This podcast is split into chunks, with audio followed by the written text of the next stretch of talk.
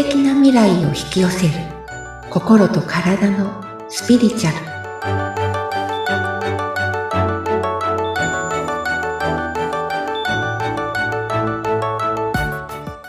皆さん、こんにちは。ナビゲーターの菅千奈美です。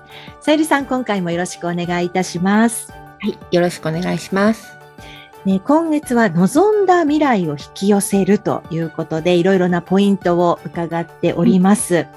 えー今回、4つ目のポイントということになりますけれども、よろしくお願いいたします。今回最後のポイントですよね。はい4つ目。望んだ未来とか、思い描いたら、はい。この後は手放す。手放す。はい。手放すっていうのは、思い描いたものを忘れるというか、うん気にしない。気にしない？の気にしない。要は、例えば、またケーキの話ですけど、はい。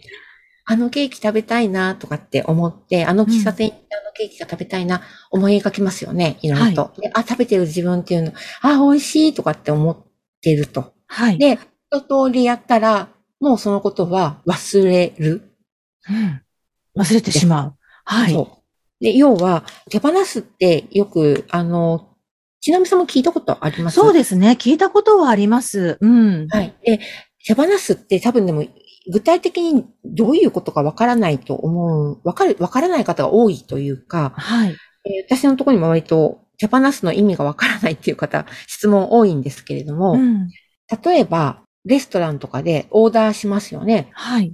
で、その時に、これって来るのかなとか、このオーダーちゃんと届いたかなとか、もう一回オーダーした方がいいかなって思わないですよね。思わないですね。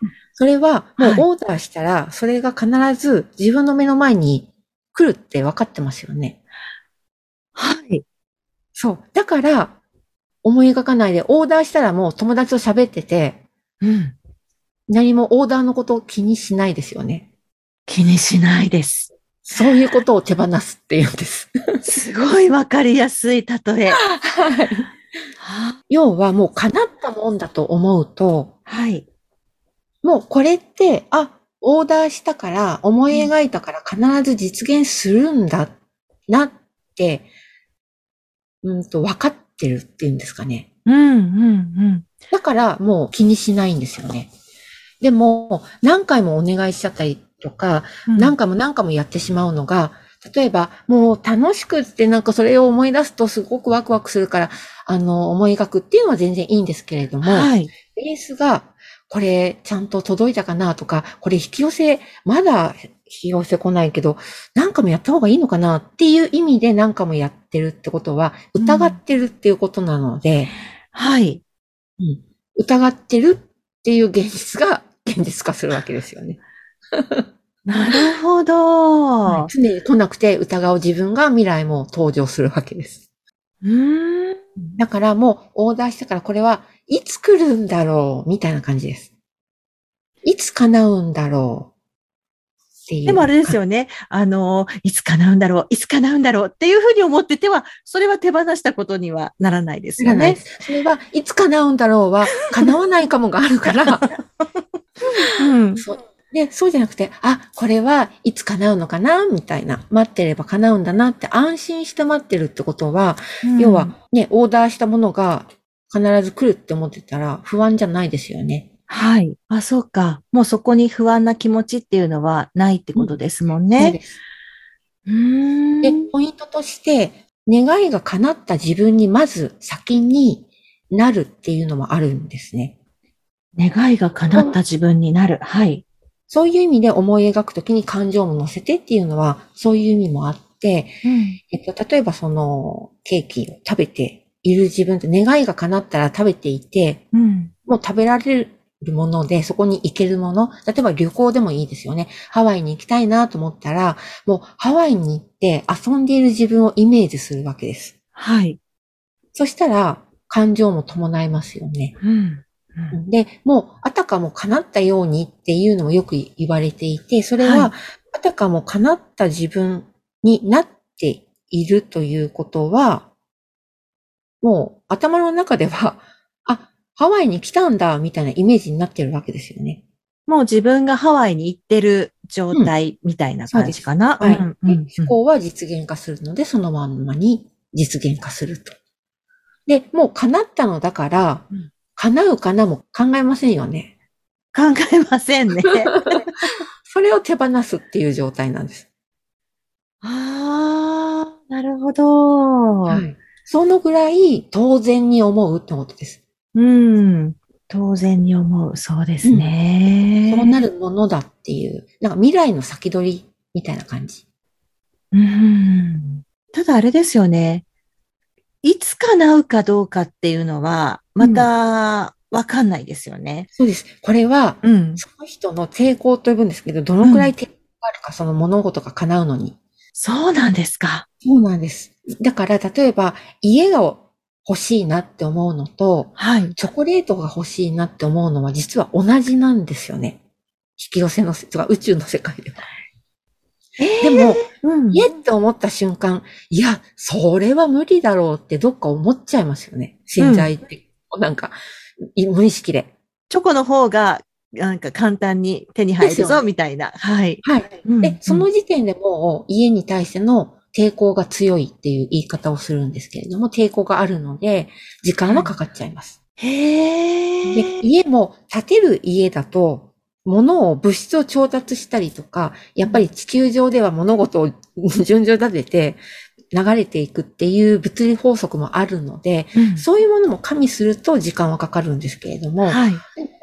突然、なんかもう建ってる家だったら、ね、突然、あれ、いいなって現れる場合もありますよね。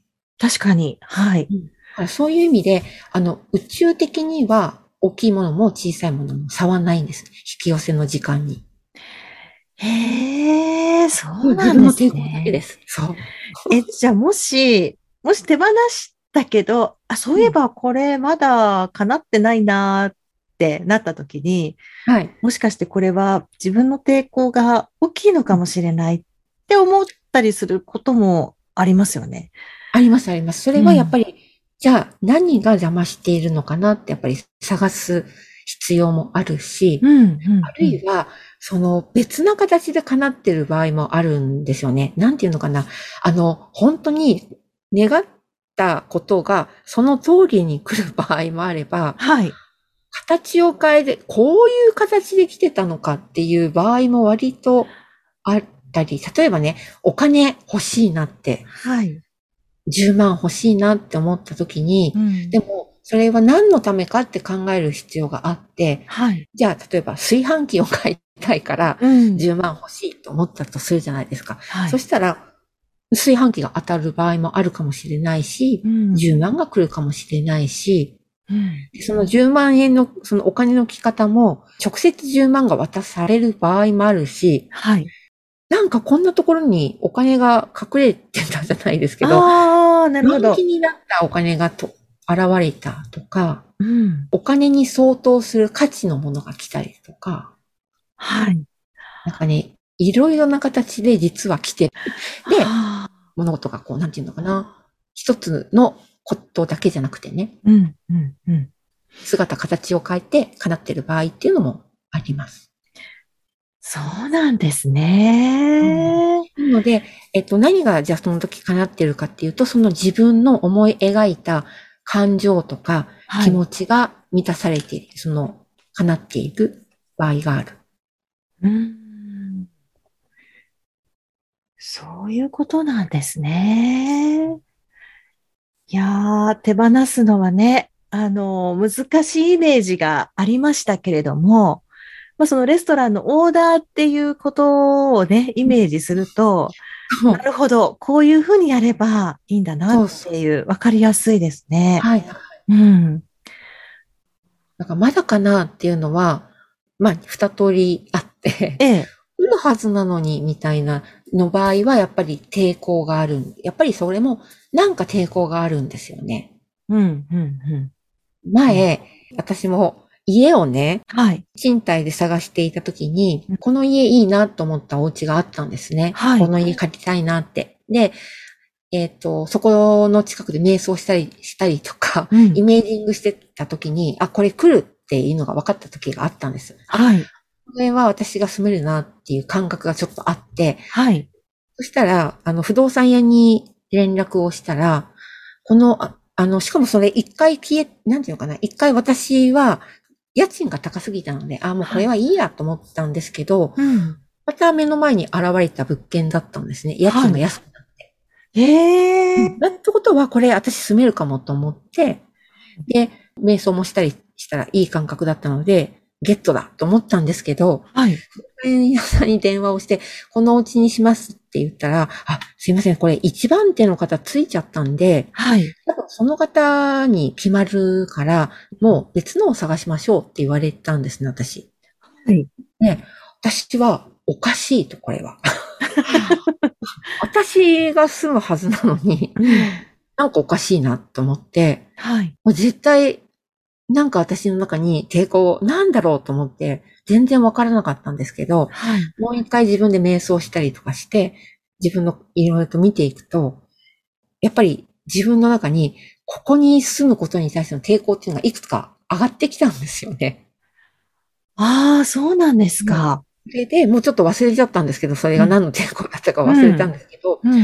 あ、これがあったからかと思って、それを手放して、あ、もうこれは大丈夫と思ってやったら、で、その後また瞑想したらすごくいい状態に自分が繋がったので、はい。あ、もうこれ絶対またゲットだと思って、うん。あのーこれの返事は多分一番手の方はいなくなると思ってたんですね。そしたら翌日、あの、不動産屋さんから電話があって、一番手の方いなくなったんで、借りられることになりましたって言われて、えやっぱり、ーすごいですね。やっぱり手に入らないのは、どっかなんかあるんですよね。自分では気づいてない部分っていうのは。そういうのはやっぱり瞑想される方は瞑想とかしてうん、うん気。づかせてもらうっていうのも一つありますね。そうなんですね。いや、でも、このお話を聞くとね、なんかあの、自分にかなわないものはないんじゃないかって思えてきちゃいますね。でも本当そうで、自分に、なんていうのかな、本当に合うものはうん合うし、うんで、相手とのこと、この恋人私のものっていうのはちょっと相手あってのものなので、はいなのでうんそれはちょっとまた別の話になるんですけれども、はい。あの、本当の、本当に心から望んでいるものであれば、はい。叶います。大体、本当に望んでないものを望んでいると勘違いしていることもよくあるので、私たちは。うーん、なんでしょうね。うん。世間一般の、こう、みんなが憧れているものとか、はい。いいなと思っちゃったりとか。うん、うん、うん。そうすると手に入った瞬間になんか、まあいいや、みたいなね。よくありますよね。実際手に入ったのに、あれ思っていたのと違うなとか、そうそうそう、そんなに嬉しくないねな、と。嬉しくなる、嬉しくなると思って手に入れたのに、意外と違うんだなとかね。そうなんかよくありますよね。ううんん。そう。まあでも、それも手に入ったってことはね、うん。なんか、簡単にうんいいなと思えたから手に入ったんだろうし、はい。手に入ることを、あ、そうそう、もう一つ、うん。大きなものを引き寄せるための、ちっちゃなステップっていうのがあるんです。 one、two、three じゃないですけど。大きなものを引き寄せるための小さなステップ。は、はいい。ステップ引き寄せっていうのがあって、はい。目的ものものが最終的な大きなもの。うん例えば仕事の成功だとしたら、はい。その手前に、例えばある人と出会うとか、はい。えっ、と、別のことが、うんと、引き寄せられてきて、うん。別の仕事を一度やってみる。うん。その仕うんうん事をやったつながりで、最終的な自分の欲しい仕事とつながる。みたいな、うんその、一番メインのものは直接来ないで、はい別のものがまず何回いくつかやってきて、うんそれをちゃんと受け取って、うん、消化していくというか、る、ありがたいと思うっていうのもちょっと変ですけども、はい。っていくことは、こんなんいらないじゃなく、ちゃんと受け取っていくと、うん最終的な目的物につながる。っていうのがあります。うんなるほど。あの、2回目の時でしたかね。今年はその10年先のね、大きなスパンで物事をはいはい捉えていて、ええそしてそこで、今年はまたその小さなところからね、頑張っていきましょうみたいなお話がこうありましたけれども、はい。うん。なんかいきなり大きなところではなくて、うんなんか目の前にある、で、自分の前に出てきた小さなものから大切になんかこうやっていくと、結果的には自分が一番望んでた大きなものが手に入るっていう感じなんですかね。はい、そうです、うんそうです。うんうん例えば、なんかこう、それこそダイエットのね、はい。ことで、うんと自分はこういうふうにダイエットしたいなと思った時に、うんそのダイエットを指導してくれる人に出会ったりとか、はい。も一つの引き寄せのワンステップだったりしたり、確かにそうですよね。はいうん、うん、うん。あと食べ物とかね、いい雑誌とか、はい。情報とか、うん。そういうのも引き寄せの一つだったりするんですよね。確かに。なんかね、そういうものにこう出会わなければ、結果うんダイエットに結びついていかないですもんね。そうです。んなので、その、なんか願ったのに全然来ない、来ないって思うよりも、あ、これは次へのステップかもしれない。あ、うんこれでどんどんどんどん私の夢が近づいてるかもしれないと思った方が、はい。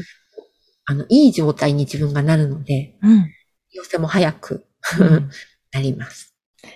やはりあの、前回もお話ありましたけれども、楽しくやっていきましょうっていうことですよね。そうです、そうです。はい。わかりました。あのね、望んだ未来を引き寄せるためのポイントということで、グラウンディング、センタリング、そして望んだ未来を思い描く。で、今回手放すということで、いろんなね、ポイントを教えていただきましたので、またね、は繰り返しこちらの放送を聞いていただけるとね、またより深く自分に落とし込めるんじゃないかなと思いますのそうですで、ね。これがはい全ての土台になってくるわけですもんね。そうですね。うんそうです。土台。まあ、大雑把な大枠のやり方というか、土台。うんうんでここから、例えば、こういう場合はどうするんだろうとか、はい。ポイントをね、さらにやっぱりたくさんあるので、はいそ。の辺もね、うん具体例交えながら、なんかお話できたらなって思います。そうですね。次回以降も楽しみにしています。はい。えー番組をお聞きの方、えーご感想ですとかご質問などがありましたら、番組説明欄にさゆりさんの LINE 公式アカウントの URL を貼っておきますので、そちらからぜひお問い合わせをお願いいたします。さゆりさん、今回もありがとうございました。ありがとうございました。